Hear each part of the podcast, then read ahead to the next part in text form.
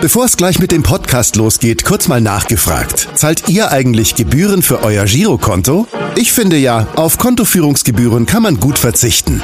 Deshalb wird dieser Podcast auch von der Sparda Bank Hamburg präsentiert. Dort gibt's nämlich das kostenlose Gehaltskonto für 0 Euro. Mein Tipp?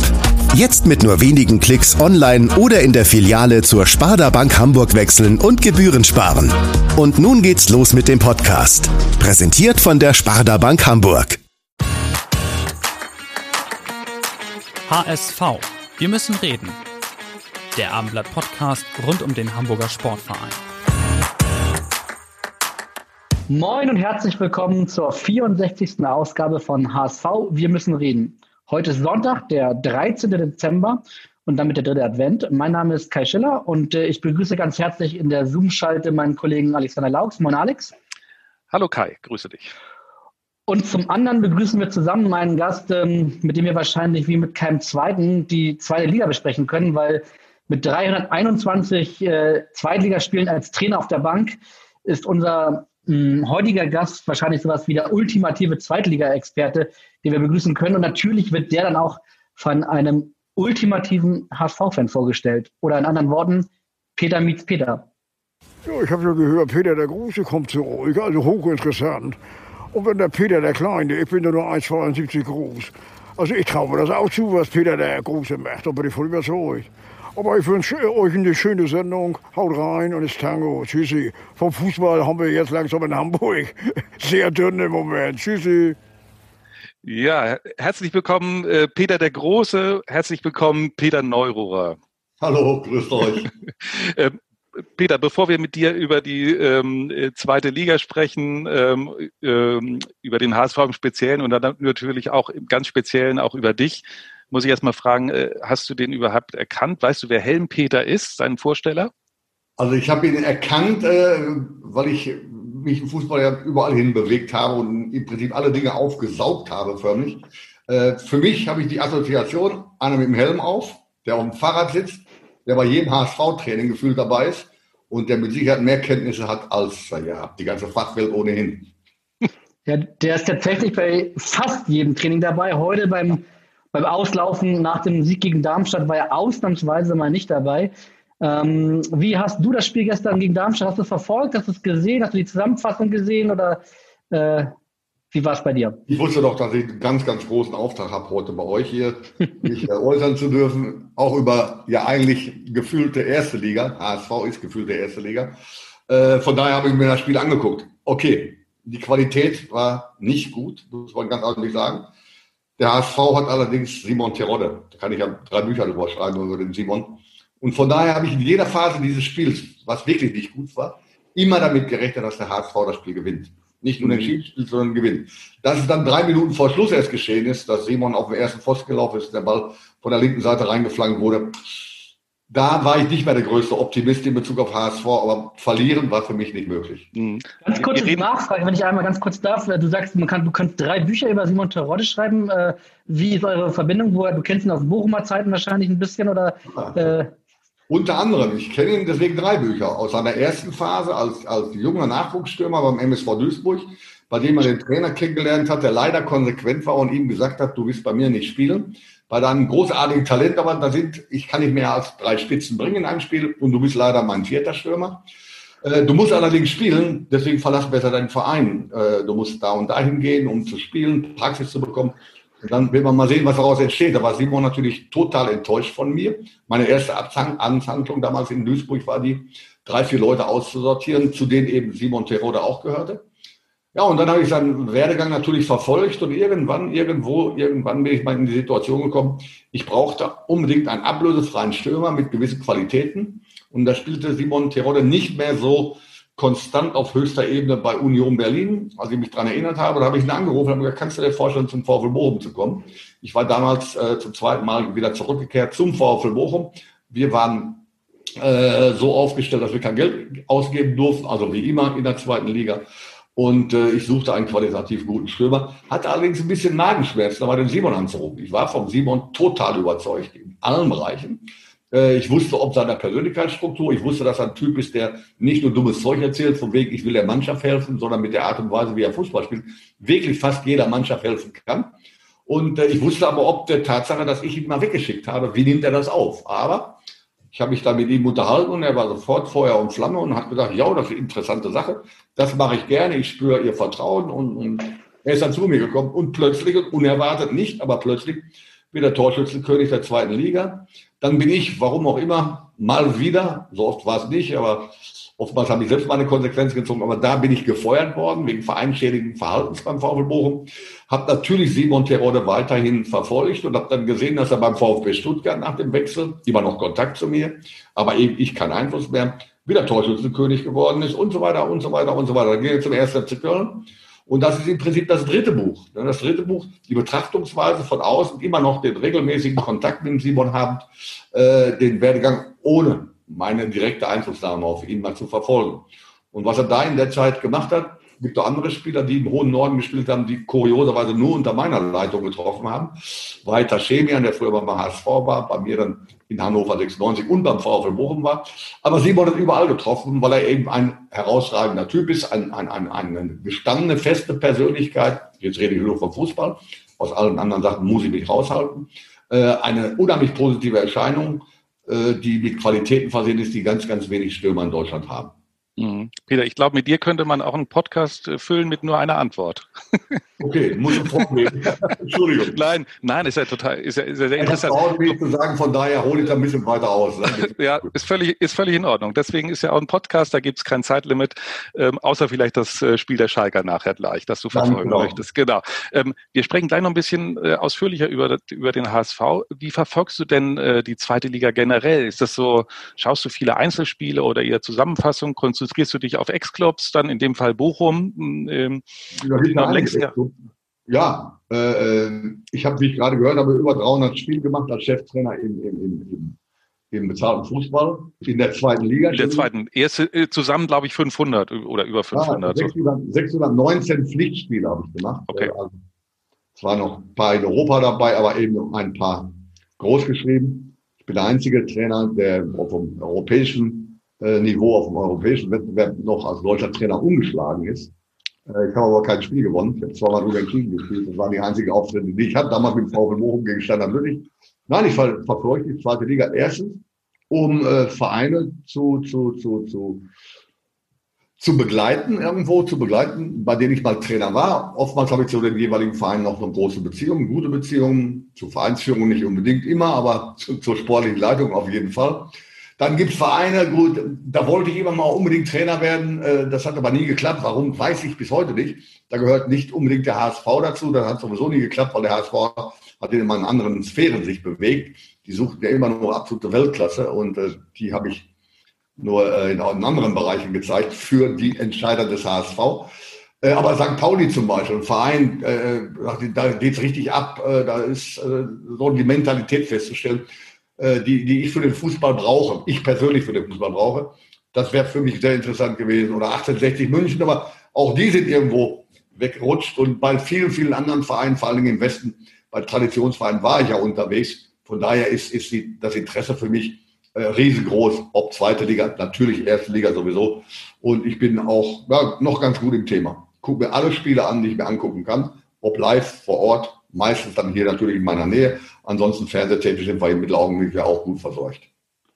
Du bist ja auch Fanreporter bei Sport 1 und äh, bist in dieser Form natürlich auch ein bisschen für die Champions League äh, mit äh, verantwortlich oder, oder, musst mit darüber sprechen. Wenn du dir jetzt die zweite Liga anguckst und du nimmst dir so ein Spiel wie gestern, HSV gegen Darmstadt, wirklich keine einfache Kost. Äh, ist das, tut das manchmal auch ein bisschen weh, sich dazu zu zwingen, dazu zu gucken, oder weil du so viele Vereine hast mit äh, Bochum, Hannover und und und, wo du schon mal irgendwie tätig warst, ist da immer die Passion so groß, dass du da gerne noch immer zuguckst? Also Fußball zu gucken, Fußball zu begleiten, im Fußballbereich zu arbeiten, ist erstmal ein riesengroßer Glücksfall, hat dann mit Passion zu tun. Wenn du da nicht voll überzeugt bist, wenn du diese Sportart nicht liebst, diesen Sport nicht liebst, dann machst du es nicht. Wenn ich natürlich Differenzierung vornehme und dann mir Spiele in der zweiten Liga angucke und mir vorstelle, dass diese Mannschaft XYZ, nennen wir HSV, nennen wir äh, ja, Hannover 96, nennen wir diejenigen, die jetzt oben stehen, Kräuter führt, äh, VfL Bochum selber oder, oder können wir nehmen, wenn wir wollen, ähm, dann ist es natürlich eine Sache, die sind meilenweit vom richtigen Fußball entfernt. Also die zweite Liga und die erste Liga, da sind Kluften, die sind so groß, wie sie eigentlich ja, vor 10, 15 Jahren nicht waren. Aber das sind wieder Dinge, die haben mit, mit, mit Finanzpolitik, mit Sportpolitik, mit ähnlichen Dingen zu tun. Der Fußball selber wird absolut professionell, auch in der zweiten Liga durchgezogen.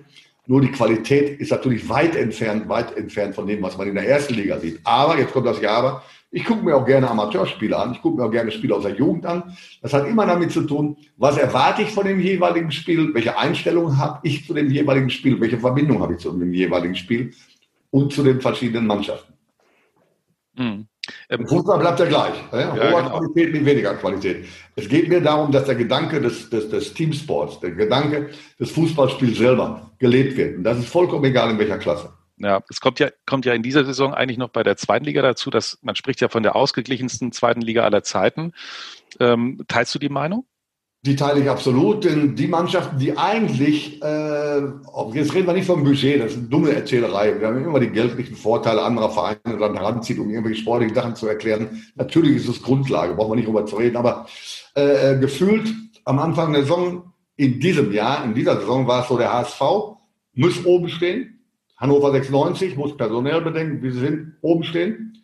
Dann muss Darmstadt eigentlich mit oben stehen. Dann gibt es Vereine, von denen man glaubt, dass sie oben stehen können und langsam rankommen. Das Holstein Kiel und der VfL Bochum. Die sind tatsächlich im Augenblick auch mit oben. Dann gibt es Wundermannschaften. Das ist jedes Jahr das Gleiche. Mit im Augenblick, nennen wir es Kräuter Fürth.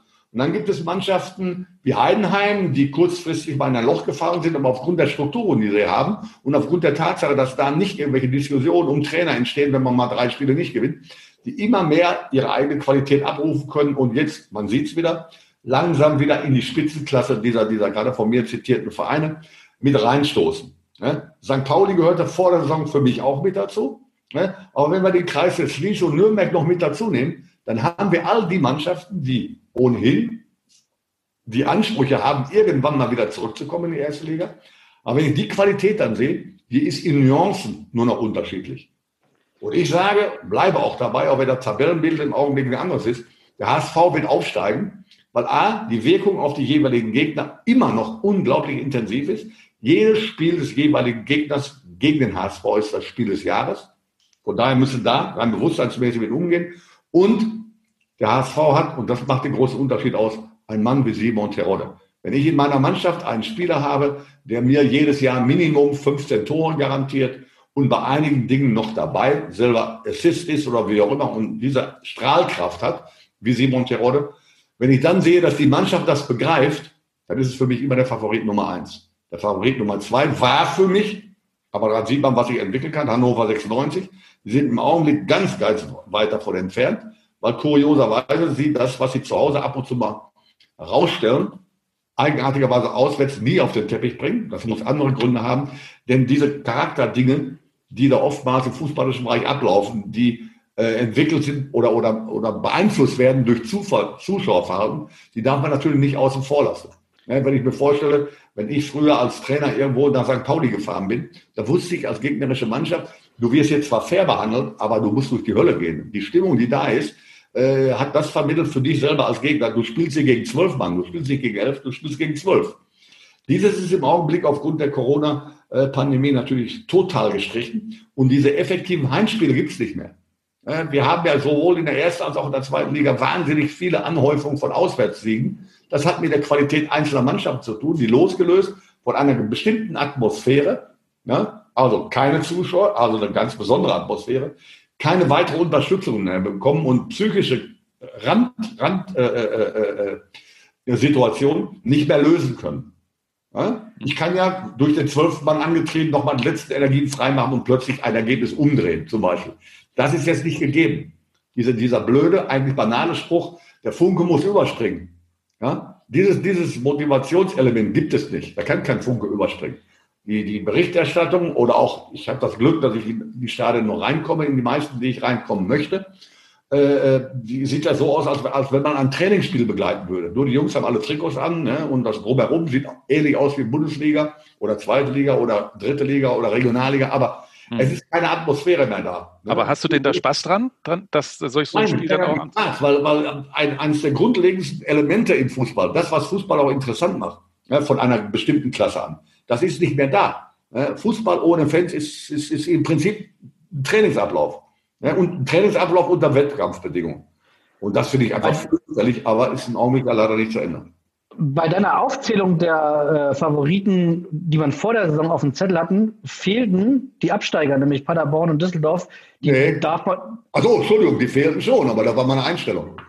Ach so, okay. Ähm, wenn du jetzt aber die aktuelle Tabelle nimmst und da sind jetzt äh, Kiel, Fürth und Bochum ganz oben, wer ist von diesen dreien, sind das alles für dich komplett Überraschungen oder hast du mit einem oder anderen dieser drei schon ein bisschen mehr gerechnet? Also mit Fürth habe ich überhaupt nicht gerechnet, überhaupt nicht. Aber mit Holstein Kiel und VfL Bochum sagte ich ja, dass es immer äh, so zwei, drei Mannschaften gibt, die in das Phalanx, in die Phalanx der, der, der vermeintlichen Aufsichtsfavoriten mit reinstoßen kann. Das ist die Überraschung. Aber sie gehören da auf jeden Fall qualitativ auch oben hin. Gar keine Frage.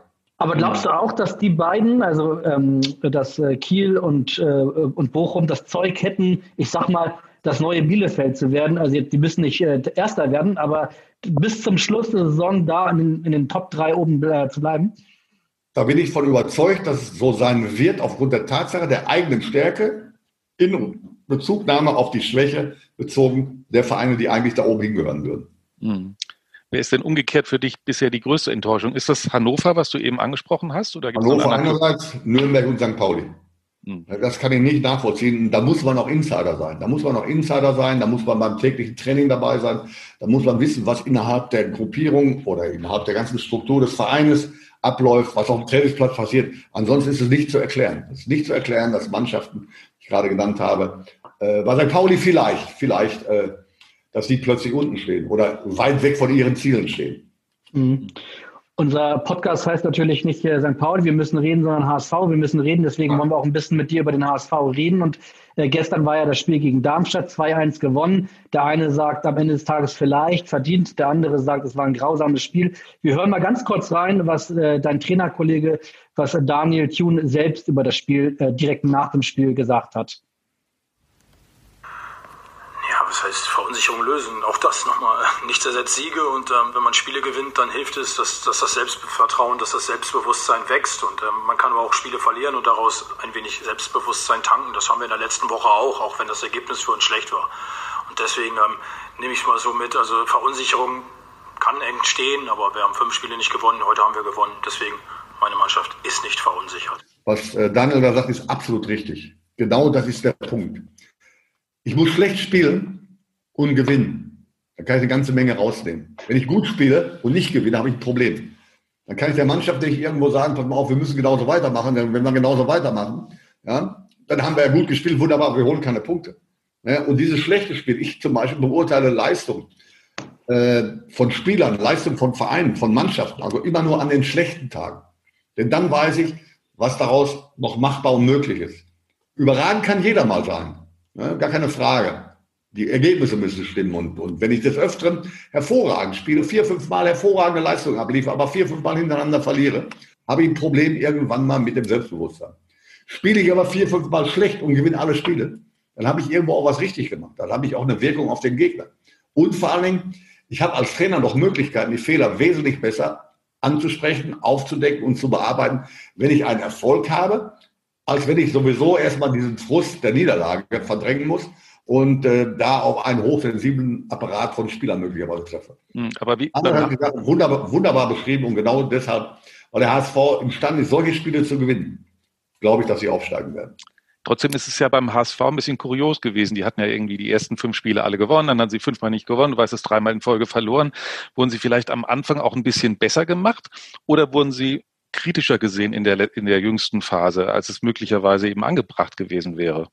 Der HSV wird grundsätzlich immer von den jeweiligen Gegnern besser gemacht, als er ist. Denn der HSV hat eine Strahlkraft in der zweiten Liga, die unglaublich war. Vergleichbar vielleicht teilweise mit dem VfB Stuttgart, als sie auch noch in der zweiten Liga waren, aber nur vergleichbar. Oder der erste FC Köln, als sie kurzfristig war, mal wieder in der zweiten Liga war. Der HSV ist was Außergewöhnliches in der zweiten Liga. Und von daher haben sie es außergewöhnlich schwer. Die Spieler, die zum HSV kommen, ich habe jetzt zwei selber betreuen dürfen mit Jam, äh, Jambo Jamara, der jetzt beim HSV ist und letztes Jahr schon zum HSV gekommen ist, leider verletzt war, und mit Simon Terodde. Die kommen zum HSV, äh, natürlich, weil er ordentlich bezahlt wird, besser als bei allen anderen äh, Zweitligisten auch, vollkommen klar, aber um ein ganz klares Ziel zu erreichen. Da kommt keiner hin, um die Liga zu halten, wie bei vielen anderen Vereinen. Da kommt auch keiner hin und geht zum HSV, um äh, möglicherweise oben mitzuspielen. Nein, die gehen zum HSV, um das Ziel, das einzige Ziel zu erreichen, wieder aufzusteigen und endlich in der Liga zu spielen, von der sie selber auch glauben, dass das nur mit dem HSV möglich ist. So. Und so geht der jeweilige Gegner mit, dem, mit der Mannschaft natürlich auch um. Teilweise überschätzt, teilweise ist der HSV mit seiner Strahlkraft und seiner Wirkung nach außen aber unterschätzt auch. Wichtig ist, dass die Spieler wissen, für welchen Verein sie spielen. Wichtig ist, dass die Spieler wissen, dass sie in jedem Spiel diejenigen sind, die immer nur behagt werden, deren Spielband versucht kaputt zu machen, die man nicht in die Entwicklung zulassen möchte, denn da sieht man schlecht aus, denn der HSV hat zweifelsfrei die besten Möglichkeiten aller Mannschaften, aller Mannschaften in dieser, in dieser Liga. Du hast eben schon angesprochen, nur das zwei Spieler. Über Simon Terodde haben wir schon ein bisschen gesprochen. Der zweite war Jean Jambo äh, Jamara. Jamara. Jamara. Und den hören wir jetzt. Hallo Herr Neurohr, hier ist der Jumbo. Sehr gerne erinnere ich mich an mein Profidebüt unter Ihnen und äh, daher meine Frage, ob Sie sich noch an das Spiel erinnern können und an die Position, die ich in dem Spiel gespielt habe. Ähm, dazu würde mich noch interessieren, ob Sie sich noch daran erinnern können, was für eine Idee Sie damals mit mir hatten. Ja, äh, Jan Jamra hat, glaube ich, vor, äh, haben wir nachgeguckt, vor fast genau sieben Jahren äh, sein Profidebüt gemacht unter dir. Wie sehr kannst du dich noch daran erinnern? Also ich kann mich an ein Spiel vom Jammo erinnern, da machten wir ein Vorbereitungsspiel gegen Bayer Leverkusen. Das spielte auf der rechten Seite, auf der rechten Seite. Und der Junge hatte Fähigkeiten, hat er heute glücklicherweise wieder, die unglaublich waren. Und eigentlich mit seinem großartigen Talent äh, hätte er viel früher Stammspieler in der ersten Liga werden müssen. Also auf der rechten Seite gespielt, auf der rechten Seite gespielt, äh, in der Viererkette, mit unglaublich viel Druck nach vorne, Rechtsaußenqualitäten, sehr, sehr gute Abschlüsse und ein wahnsinnig äh, geschicktes taktisches Verhalten. Er konnte allerdings auch in der Innenverteidigung spielen. Äh, das hat er bei mir aber nicht gemacht, denn Jumbo hatte gerade in der Phase, in der ich damals beim VfL Bochum dann Trainer war, eine ganz, ganz schwierige Phase. Wir mussten die Klasse erhalten mit Möglichkeiten, die eigentlich nicht dafür angedacht waren, die Klasse zu halten. Also musste kleine Wunder verbringen. Er kam gerade aus dem Jugendbereich raus und hatte eine schwere Verletzung über eine ganz, ganz lange Zeit. Da haben wir lange Diskussionen miteinander geführt und, und, und, und äh, gut, ob richtig oder falsch beraten, egal, aber Jumbo fehlte gefühlte anderthalb Jahre äh, und hat sein Leistungsniveau bedingt durch diese, ob richtig oder falsch erkannte, vollkommen egal, Schambeinentzündung, äh, hatte er nicht mehr äh, umsetzen können. Aber eines der außergewöhnlichsten Talente, die ich jemals hatte. Das äh, erste Profispiel übrigens, das er hatte, also nicht Testspiel äh, unter Ihnen, das war äh, fast ziemlich genau am Tag vor, vor sieben Jahren gegen Dynamo Dresden 0-0 eingewechselt.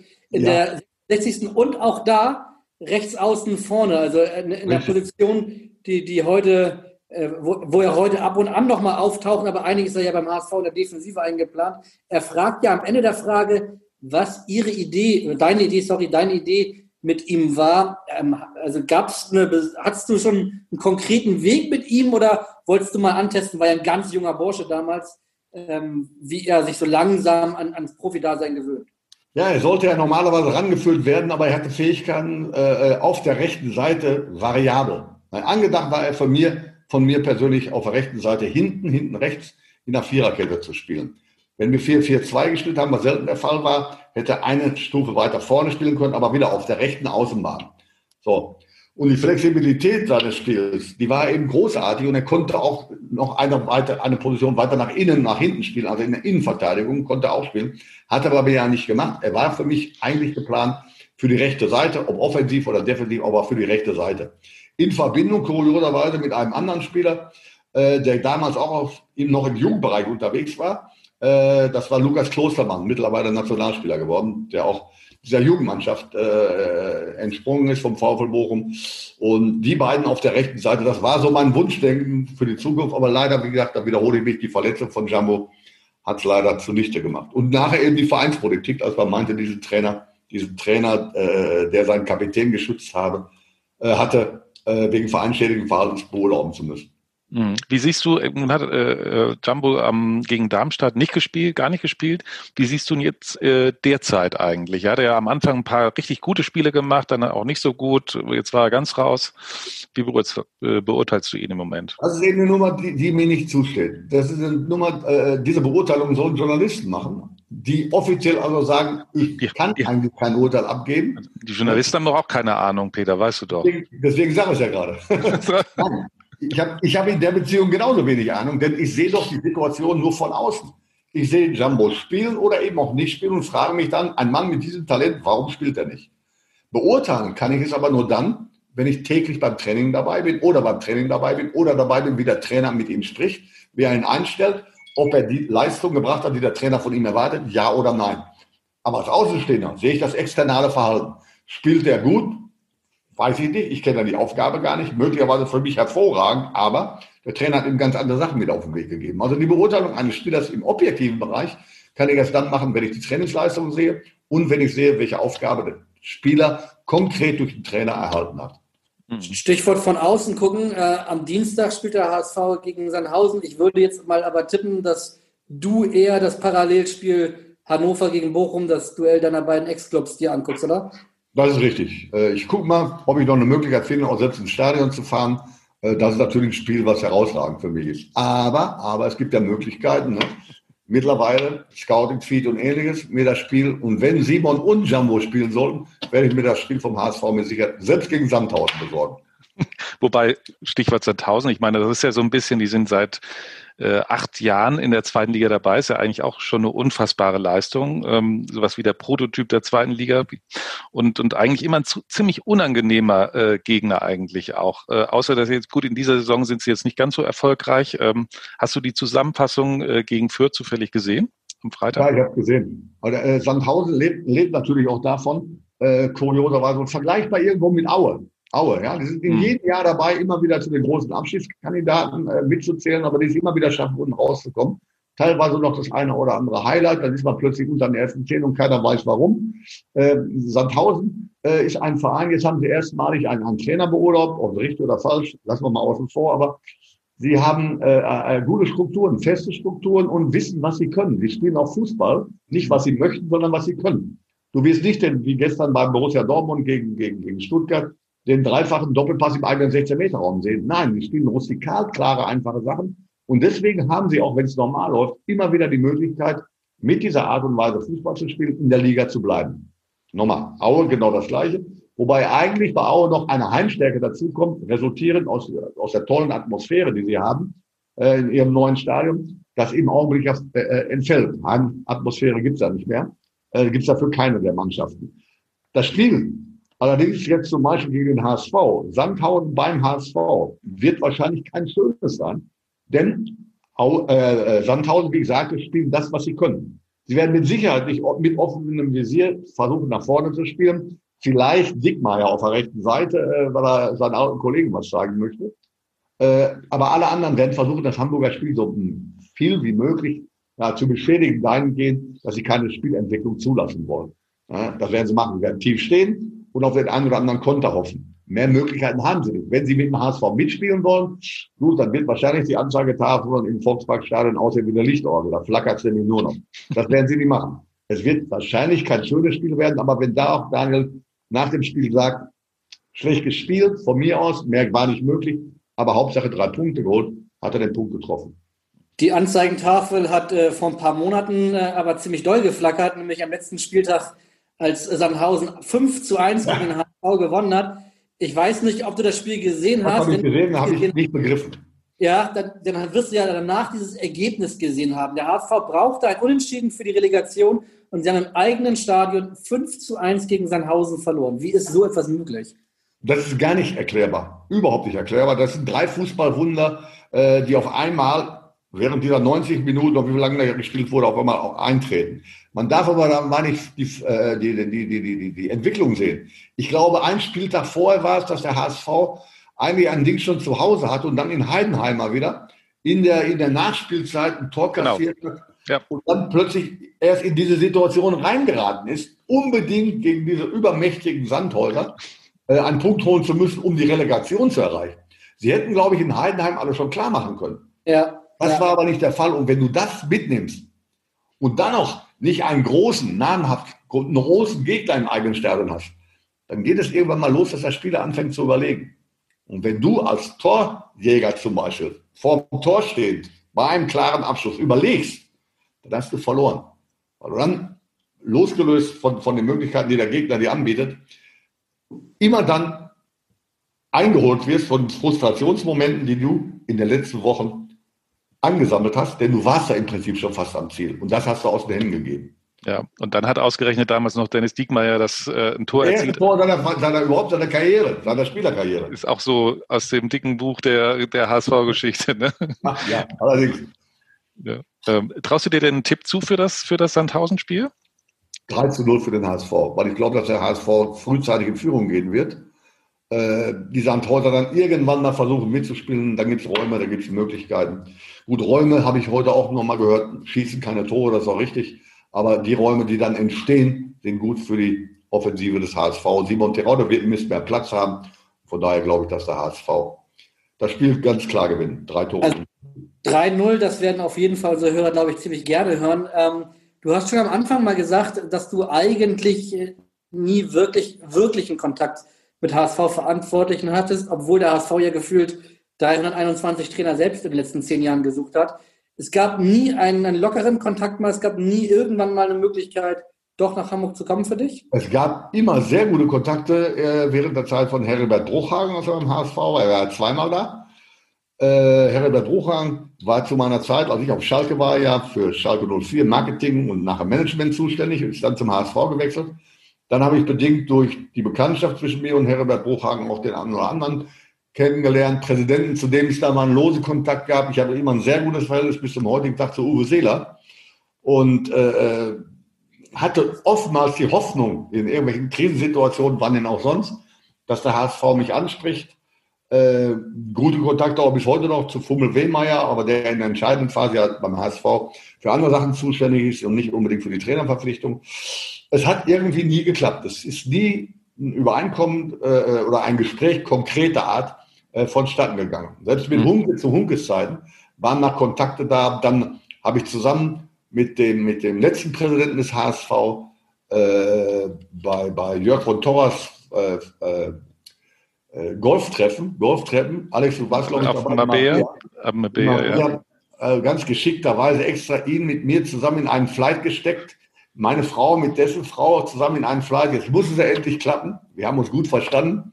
Vielleicht lag es daran, weil die Fußballer damals gewonnen haben, aber wiederum wieder kein Kontakt entstanden. Oder Kontakt schon aber keine, keine, kein Kundtun eines bestimmten Interesses, eigentlich den, den größten Trainer aller Zeiten zu verpflichten, sind immer an mir vorbeigeschraubt. Deswegen hätte eigentlich, zweite Liga.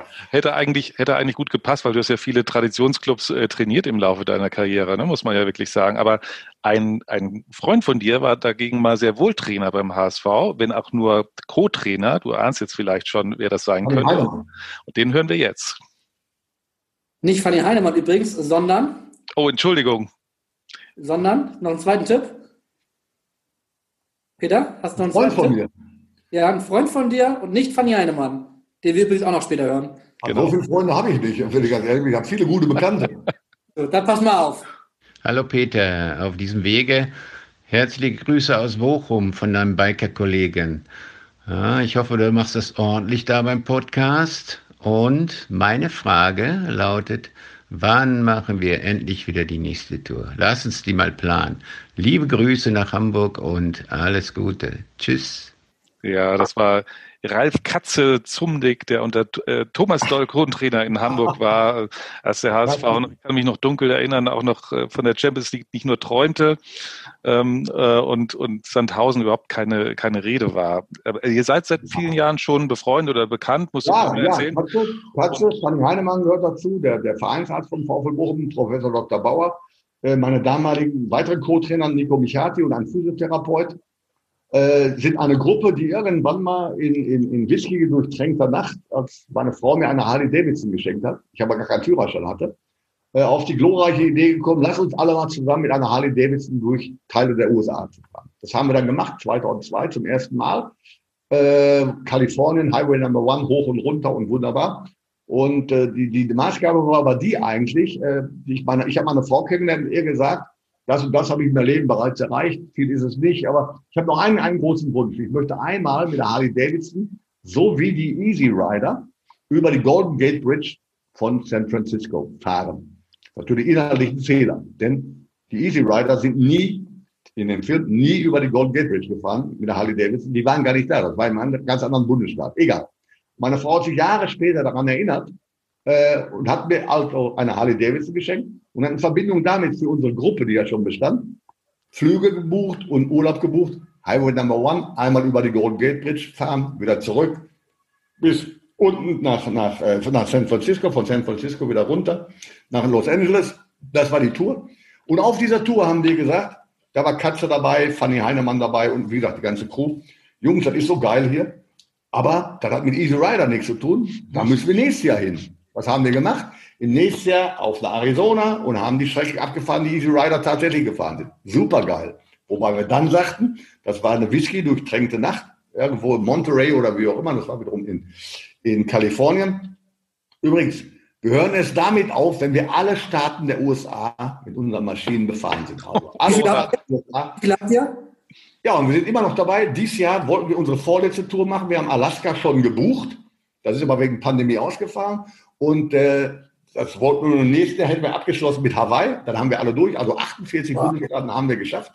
Wow. haben wir mal starten in North Dakota vergessen, so eine Scheiße. Dann mussten wir über Colorado, Denver, Colorado wieder einfliegen, weil North Dakota konnten wir von außen nicht einfliegen, mussten dreimal über die Rocky Mountains hin und her und dann waren wir endlich in North Dakota, haben wir das Länderpünktchen auch wieder abgehakt und stellten dann irgendwann mal fest, auch wiederum äh, in, in, in, nach der Fahrt zusammensitzend, äh, ja, uns fehlen noch zwei. Also Alaska, was wir gebucht haben, also Hawaii und dann sind wir durch. Die Resttouren können wir dann machen. Ich weiß nicht, wie lange wir auf den Maschinen noch sitzen können. Keine Ahnung. Aber oh, sensationell. Also da muss ich mal mit meiner Frau sprechen, wenn ich das so höre, ehrlich gesagt. Aber eine Nachfrage dazu: Wie hat sie dir die, die Maschine denn damals geschenkt? Hat sie dir irgendwas ins Wohnzimmer war, gestellt? Wir hatten, wir hatten Lokalderby, wir hatten Lokalderby, ich war also Heimschläfer da, äh, 26. April. Wir spielten gegen Schalke 04 mit VfL Bochum in der Arena auf Schalke. Und ich wohne ja was weiß ich, Steinwurf von der Arena entfernt. Und äh, ich wollte genauso wie meine Spieler natürlich professionell abends um 11 Uhr ins Bett gehen, ne? normale Bettruhe und so weiter, weil am nächsten Tag das wichtige Spiel ist. Sagte meine Frau mir, ich lag bereits im Bademantel auf der Couch und habe mich vorbereitet auf das Spiel, mehr oder weniger mental. Ja, aber lass uns doch reinfeiern, warte doch zumindest mal. Ja, und dann irgendwo, na gut, dann mache ich das auch. Und 12 Uhr wollte ich dann endlich zu Bett gehen. Meine Frau wollte ja, eben Glückwunsch sagen. Okay, Glückwunsch gesagt.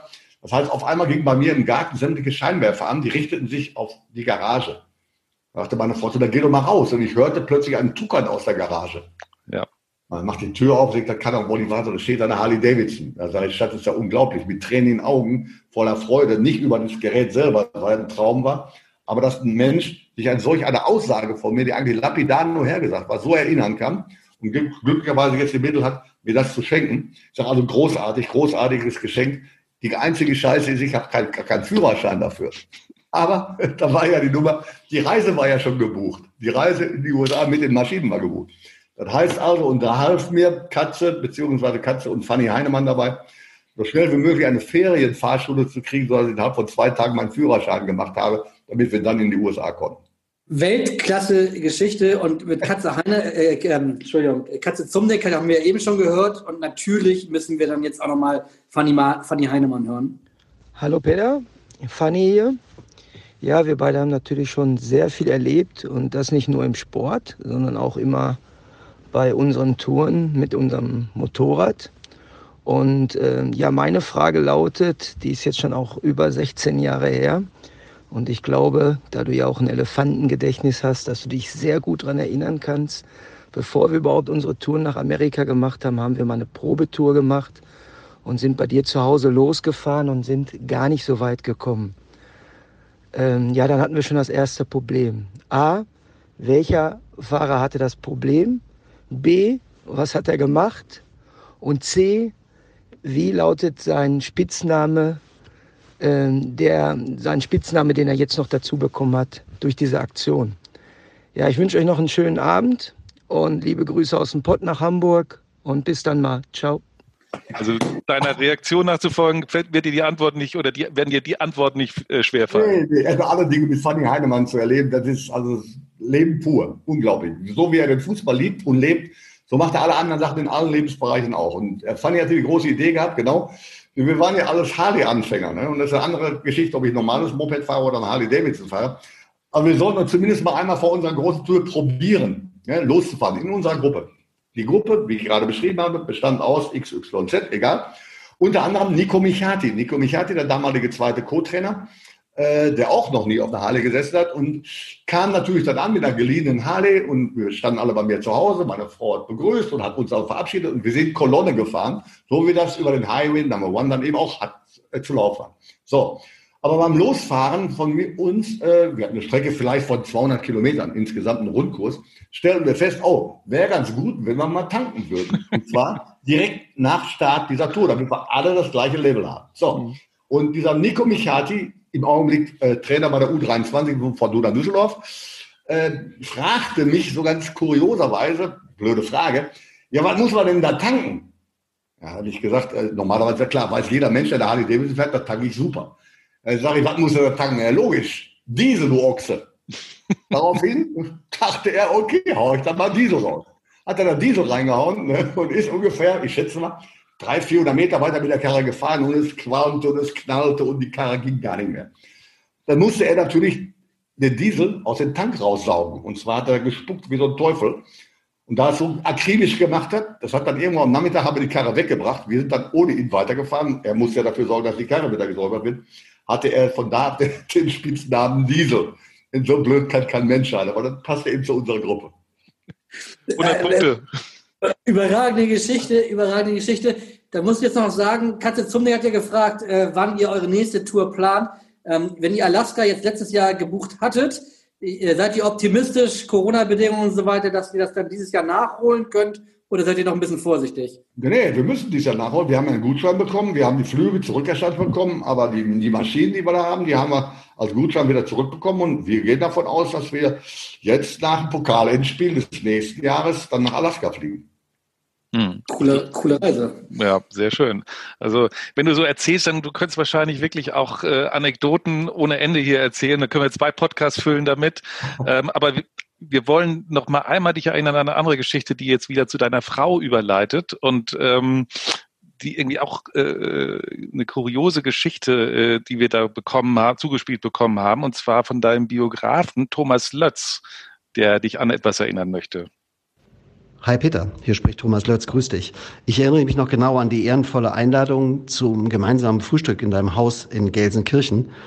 Ähm, und darauf bezieht sich auch meine Frage. Schmiert deine Frau Antje dir auch heute noch die Brötchen? Thomas ja. Lötz möchte wissen, ja. ob deine Frau immer noch die Butterbrote schmiert. Ist richtig, ist richtig. Also meine Frau äh, gibt es verschiedene Riten, die werden eingehalten. Das sind ich im Fußball gesagt habe, ich bin nicht abergläubisch, aber ich, ich, ich lebe so erfolgsorientierte Rituale. Äh, und irgendwann mal, ich war Trainer bei Hertha BSC, da ist mir fürchterlich auf den Geist gegangen. Ich habe ein Hotel gewohnt und musste jeden Morgen mir das Frühstück selber machen oder vom Buffet holen und so weiter und so weiter. Und es war für mich einfach fürchterlich, fürchterlicher Zustand. Da war ich alleine, ohne Familie. Und als ich dann nach Hause gekommen bin, dann war es eben so, dass meine Frau mir äh, morgens Frühstück gemacht hat. Da gehört immer ungefähr 0,3 Liter gepresster Orangensaft jeden Morgen dazu und dann das, was man eben so frühstückt. Und egal wo wir sind, ob zu Hause oder auch wenn wir irgendwo auf Reisen sind, meine Frau macht mir immer das Frühstück. Das ist eine Sache der, der, der ja, wie soll man es nennen? Ich, ich finde es toll, ich bin nicht derjenige, der sagt, meine Frau ist fürs Frühstück zuständig, um Gottes Willen. Aber mir schmeckt es nicht, wenn meine Frau mir mein Frühstück nicht macht. Man muss aber mal festhalten, dass du eine ziemlich außergewöhnliche Frau hast. Das sowieso. Ja, ich bin, ich bin ja eigentlich ihr erster, ihr erster Mandant oder Patient. Meine Frau ist Sozialpädagogin, hat aber nie in ihrem Beruf gearbeitet. Nach Abschluss des Studiums hatte sie das große Pech gehabt, mich kennengelernt zu haben und hat mich aus all den misslichen Situationen, in denen ich damals steckte, Finanznot und all so ein Scheiß, ich habe nur Scheiß gemacht, hat die mich rausgeholt und im Prinzip ja therapiert und dann eben auch geheiratet. Und eine dieser Therapiepunkte, sage ich mal, ist vielleicht das Machen des Frühstücks. Also schon so, meine Frau nicht drunter zu leiden, sie nimmt es hin, macht es hoffentlich gerne, denn wenn sie es nicht gerne machen würde, wäre das Frühstück nicht so großartig. Hm, aber wie ist das denn jetzt, wenn du dir äh, äh, gleich nach unserem Gespräch äh, Schalke, das Schalke-Spiel anschaust? Lässt sie dich dann in Ruhe oder hält sie dir die Hand, dass du, bevor du umkippst, äh, wenn sie mal wieder Schrott gespielt haben, dann irgendwie durch die Decke gehst? Also ich bin, ja einmal in meinem Leben, ich bin einmal in meinem Leben umgekippt, da war meine Frau nicht dabei. Ja, da kommen wir gleich noch drauf. Äh, ich bin ja. so fit, ich muss ja nicht die Hand halten. Und ich, ich bin auch glücklicherweise oder unglücklicherweise, kann man nehmen, wie man will, mit dem Fußball zwar sehr, sehr intensiv verbunden, auch emotional, gar keine Frage. Das könnte ich in einigen Bereichen noch gar keine Leistung bringen, aber ich weiß Sachen richtig einzuschätzen und kenne auch vor allen Dingen die Einflussnahme. Und im Augenblick, wenn ich Schalke 04 gucke, habe ich die Einflussnahme eines Mitgliedes bei einem Verein, ansonsten gar keine. Und da leide ich im Augenblick unter dem, was ich da im Augenblick sehe. Gar keine Frage, denn das hat mit Fußball weniger zu tun und andere, andere Schwierigkeiten sind ohnehin im Verein auch noch vorhanden. Aber da bin ich ein ganz normaler ja, ganz normaler Fußballfan oder ganz normales Mitglied eines Fußballvereines. Das ist kein großer Unterschied zu anderen Leuten. Anders ist es natürlich dann, wenn ich irgendwo im Amt bin. Das ist eine andere Geschichte. Mhm. Da hält meine Frau sich dann aber grundsätzlich raus. Die unterstützt mich in all meinen Dingen, aber sie hält sich da raus. Das wäre genau meine nächste Frage. Wir wollen keinen Podcast über deine Frau machen, aber nee. du guckst ja aber wahrscheinlich sehr, sehr, viel Fußball. Also die, die interessiert sich peripher für Fußball oder, oder gar nicht? Sie kennt sich mittlerweile aus, aber ich habe sie kennengelernt, da wusste sie nur, ja, Fußball üblich, 11, 11 gegen 11 meistens, da werden welche ausgewechselt, mit Fußball nichts zu tun, gar nichts zu tun. Meine Frau konnte auch zum Beispiel Schalke 04 nicht leiden, obwohl sie hier aus Gelsenkirchen-Moor gebürtig kommt, im Gegensatz zu mir.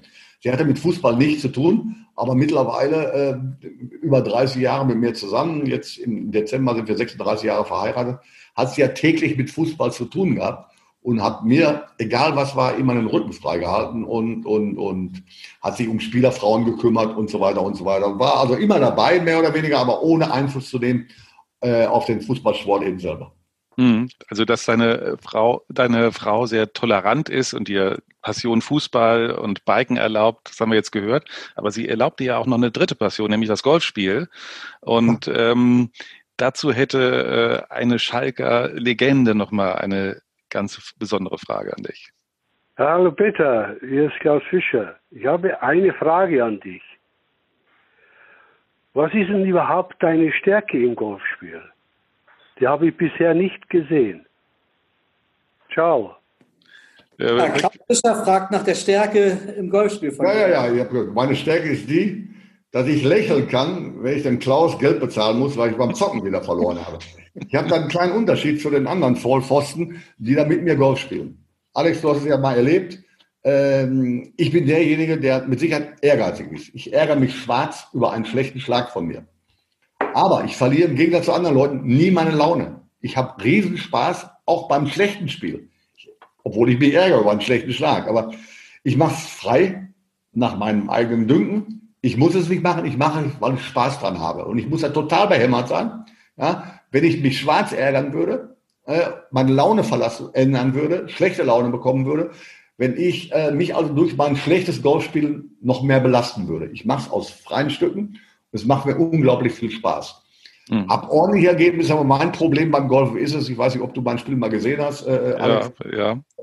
Ja. Aber ich lebe noch, ich lebe noch. Ja, ich habe ich hab so einen Schwung, so einen Schwung, äh, so eine Mischung zwischen Schüttellähmung und, und äh, Gene Hackman aber eine ganz gute Quote im Augenblick, eine relativ ordentliche Länge. Mein Problem ist, ich spiele eine 79, was für mich außergewöhnlich ist. Ich spiele am nächsten Tag eine 80, was so vertretbar ist. Ich spiele 83, was für meine Verhältnisse immer noch ganz okay ist. Aber dann am vierten Tag kann es mal eine 115 werden, weil ich irgendwo eine Idee habe. Ja. Meine Ideen im Golfen sind immer scheiße, weil ich das mache, was ich meinen Spielern grundsätzlich untersage. Ich mache das, was ich möchte. Den Schlag, den kann ich doch mit Sicherheit. Und den hat der Tiger Woods auch mal gemacht, also kann ich den auch. Mhm. Und das geht leider nicht. Im Golfen ist es genauso wie in allen anderen Sportarten. Deine eigene Qualität, deine eigene Qualität steigert sich um 100 Prozent, wenn du nur das machst, was du kannst und nicht das machst, was du möchtest. Hm, aber dann wäre es ja langweilig, Peter, ne? Irgendwie. Ja, genau. Deswegen spiele ich ja so gerne Golf. Ich mache das, was ich möchte. aber sag mal, gleichzeitig ist auch, du hast es eben schon mal ganz kurz, kurz erwähnt, hast du da auch eine, eine schwere Stunde erlebt vor acht Jahren, als du, als du umgekippt bist auf dem Golfplatz, hast dich glücklicherweise mit dem Herzinfarkt, hast dich glücklicherweise wieder äh, davon erholt vollständig. Ähm, denkst du da heute noch dran? Äh, äh, du hast mal erzählt, du hast ihn eigentlich danach auch gleich wieder ein paar Mal gespielt, um da kein Trauma davon zu tragen äh, von dem von dem Erlebnis. Aber du hast es ja eigentlich auch gar nicht mitgekriegt. Wie wie, wie denkst du heute darüber? Das ist ja, äh, das war eine Situation, ein Moment, äh, den ich überlebt habe, überlebt habe, aber nicht erlebt habe. Hm. Ich kann die Situation beschreiben, wie es dazu entstanden ist. Ich hatte keine Schmerzen vorher, hatte keinen, mir war nicht schlecht, mir war, ich war topfit, ich war gut drauf. Es war am vorletzten Loch bei uns auf der Anlage äh, und Ball abgeschlagen, hat man mir erzählt, da war doch alles klar, dass ich den zweiten Ball in den Bunker geschlagen habe, wusste ich auch noch. Das habe ich doch auf die Reihe bekommen. Was dann geschehen ist, habe ich nicht mehr bekommen. Ich bin also, nachdem ich den Ball aus dem Bunker gespielt habe, zusammengesagt und habe dann einen Herzinfarkt äh, äh, erlitten bin mehrfach wiederbelebt worden, nachher ins Koma versetzt worden und so weiter und bin nach vier Tagen erst wieder aufgewacht. Habe allerdings nach dem Aufwachen äh, auch keine Probleme gehabt. Bis auf die natürlich der Kreislauf war runtergefahren, klar. Meine Rippen taten mir weh, äh, weil Rippenanbrüche waren durch die fortwährende Wiederbelebung und so weiter.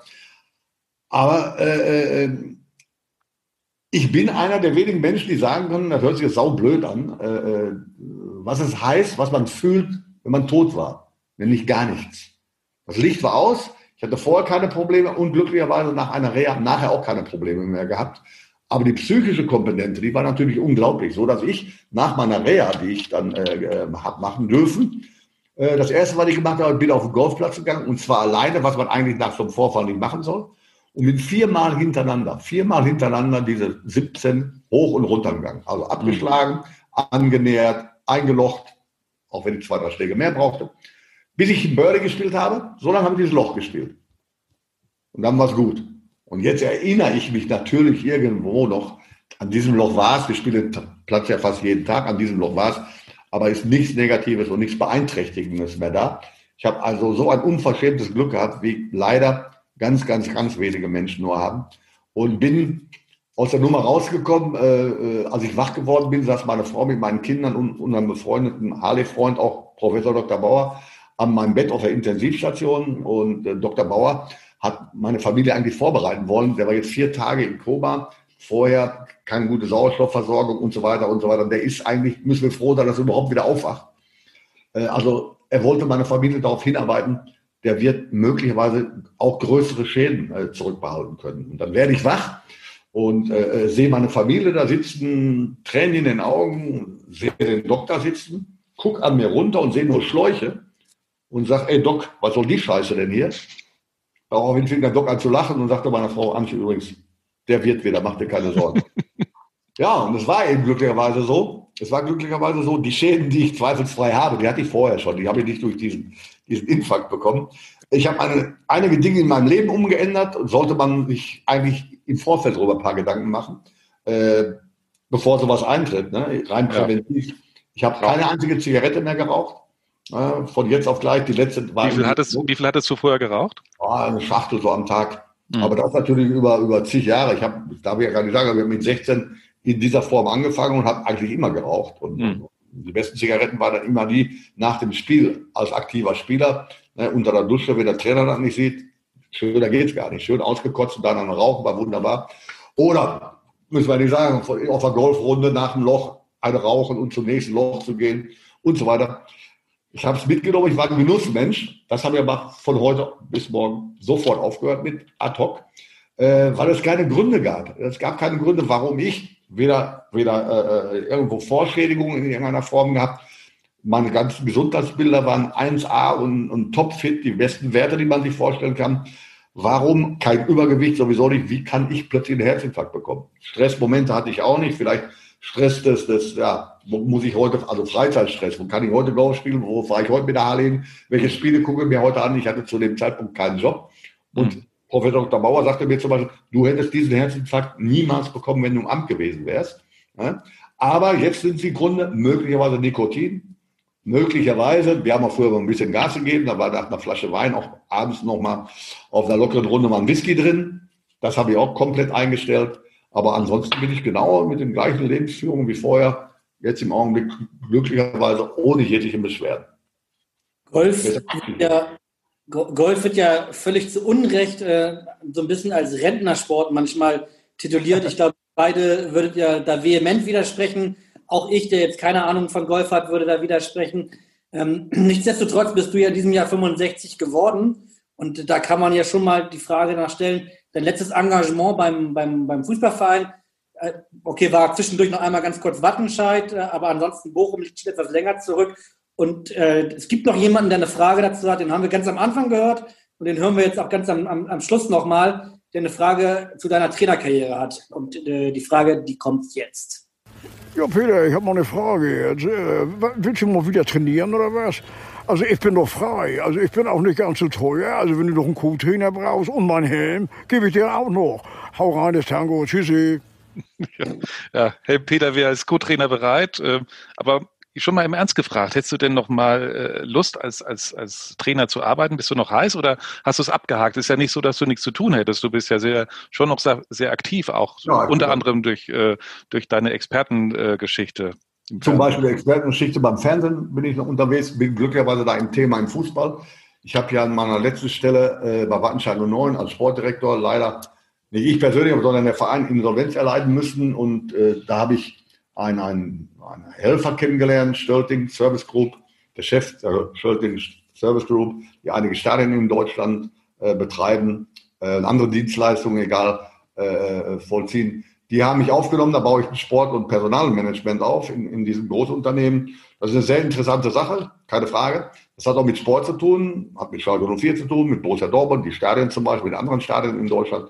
Da arbeite ich in An- und Abführung, äh, aber ich bin Fußballer und ich bin topfit, glücklicherweise. Ich bin im Thema, könnte morgen also jegliche Mannschaft, egal wo, äh, äh, übernehmen. Habe aber ganz klipp und klar gesagt, und da bleibe ich auch bei, ich werde in Deutschland, wenn überhaupt, als Trainer nur bei Schalke 04 oder beim 1. FC Köln äh, nochmal einsteigen, im Fall, dass da Not herrschen sollte, im Falle, dass ich da gefragt werde.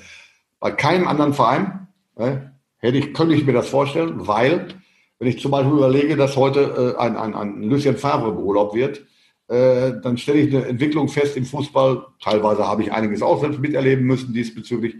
Aber wir entfernen uns immer mehr, im deutschen Fußball immer mehr von irgendwelchen Werten, für die wir früher mal gelebt haben. Ne? Das ist jetzt eine längere Geschichte. So dass ich nicht mehr sage, ich möchte nicht in irgendwelche mir unbekannten Dinge noch reingehen. Also andere Vereine, von, bis auf die, die ich, von denen ich glaube, dass ich zu 100 Prozent kenne. Also da nicht mehr überrascht werden kann. Deswegen auch kein VfL Bochum mehr. Da bin ich überrascht worden. Ähm, ich mache nur noch diese beiden Vereine, wenn überhaupt in Deutschland. Ansonsten hätte ich Interesse, beim entsprechenden Angebot im Ausland irgendwas zu machen, weil das habe ich bisher noch nie gemacht. Da hätte ich Interesse dran. Aber, jetzt kommt das ja aber, ich muss keine neuen Sprachen kennenlernen. Ich bin zufrieden mit dem, was ich kann. Das ist einiges dabei. Ich kann Französisch, Spanisch, Englisch und ein bisschen Deutsch. Also mehr Sprachen muss ich nicht lernen. Ich komme so auch ganz gut klar. Und äh, ich muss auch nicht neue Kulturen kennenlernen, neue Mentalitäten. Wenn ich ins Ausland gehen würde und sollte, woran ich Interesse hätte, dann muss es finanziell so aussehen, dass es sich lohnt, das, was ich im Augenblick hier in Deutschland habe, aufzugeben. Das ist für mich eine authentische Aussage, denn die anderen Dinge, da halte ich nichts von. Wenn es finanziell möglich ist, dann mache ich es, ansonsten lasse ich es sein. Mhm. Also wir halten fest, äh, für Real Madrid und Paris Saint-Germain wäre es offen? Nein, nein, nein. Kenne ich nicht. ich kenne die Vereine, klar, aber kenne ich schon nicht. Ich möchte nicht in meinem sportlichen Denken überrascht werden von irgendwelchen Leuten. Ich kenne mich auf Schalke aus, ich kenne mich in Köln aus. Weißt du, was da auf mich zukommen würde, wenn? Das sind die beiden einzigen Vereine in Deutschland. Ich habe Vorfeld mein, mein Interesse bekundet, für den einen oder anderen Verein zu arbeiten. Was ich mache, mache ich immer mit hundertprozentigem Herzblut, keine Frage.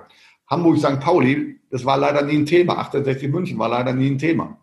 Ja, und bei 14 Vereinen war ich ja sonst schon unterwegs. Also ich kenne mich da ganz gut aus.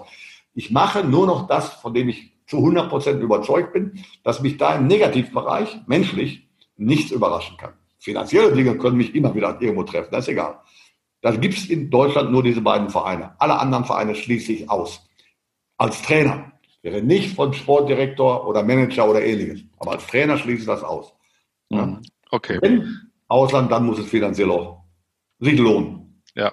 Okay, ja Peter, eigentlich stellen wir zum Abschluss äh, immer die Frage, wann steigt der HSV auf? Ähm, die hast du ja eigentlich schon beantwortet, weil du bist der Meinung, dass sie es dass am Ende schaffen. Ja, dann bleibt bleibt uns eigentlich nur zu sagen, vielen herzlichen Dank, dass du dir die Zeit genommen hast. Äh, hat sehr viel Spaß gemacht und, ähm, und wir wünschen dir natürlich trotz des Lockdowns, der da jetzt kommen wird und aller Einschränkungen, dass du eine schöne Weihnachtszeit hast ähm, und dass du natürlich gesund bleibst. Wünsche euch auch, hat Spaß gemacht und liebe Grüße nach Hamburg. Lieber Peter, vielen Dank. Wir alle anderen hören uns dann nächste Woche wieder ähm, nach dem Spiel gegen Sandhausen, rund um das Spiel, dem letzten Spiel diesen, dieses Jahres äh, gegen Karlsruhe, werden wir noch einmal vor Weihnachten auf äh, Sendung sein. Und äh, in diesem Sinne, in Hamburg sagt man Tschüss. Bei uns heißt das Auf Wiederhören. Ciao. Weitere Podcasts vom Hamburger Abendblatt finden Sie auf abendblatt.de slash podcast.